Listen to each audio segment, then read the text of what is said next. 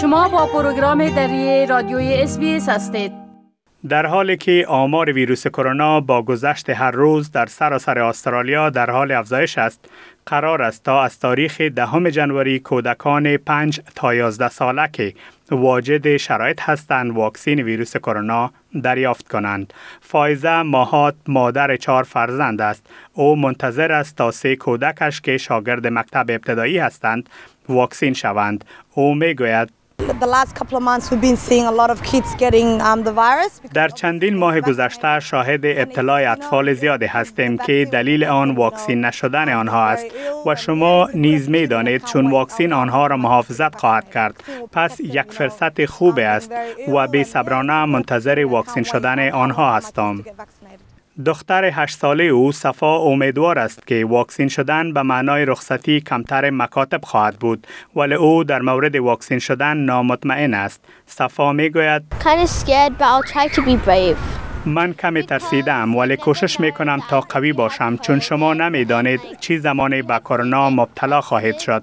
پس بعد واکسین کرونا انجام دهید به خاطر که هر زمان می توانید به کرونا مبتلا شوید. هوا دران متولد ویتنام دختر 13 ساله دارد که واکسین شده است. او به این نظر است که واکسین شدن پسر 6 ساله او اندی یک امر مشکل است. هوا دران می گوید.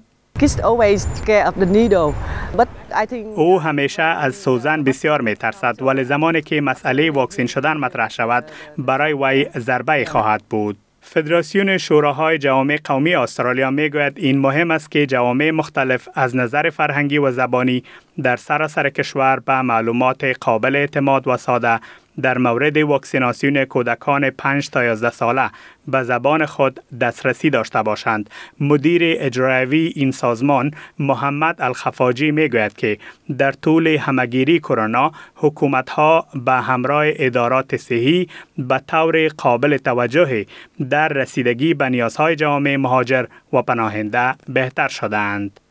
Communities really need one-on-one engagement and جوامع واقعا به مشارکت یکدیگر نیاز دارند و به همین دلیل مهم است که همه شبکه ها یا اعضای ما را فعال کنیم و به جوامع محلی، سازمان های محلی کمک کنیم و از آنها حمایت کنیم تا در یک جامعه مشارکت کنند. این سازمان ها آنها را بهتر می شناسند. آنها چالش های مهم را می دانند. هیچ چیز بهتر از پشتیبانی زبان نیست. به خصوص در تعامل رو در رو می خواهید این گونه گزارش ها را بیشتر بشنوید؟ با این گزارشات از طریق Apple Podcast، Google Podcast، Spotify و یا هر جایی که پادکاستتان را می گیرید گوش دهید.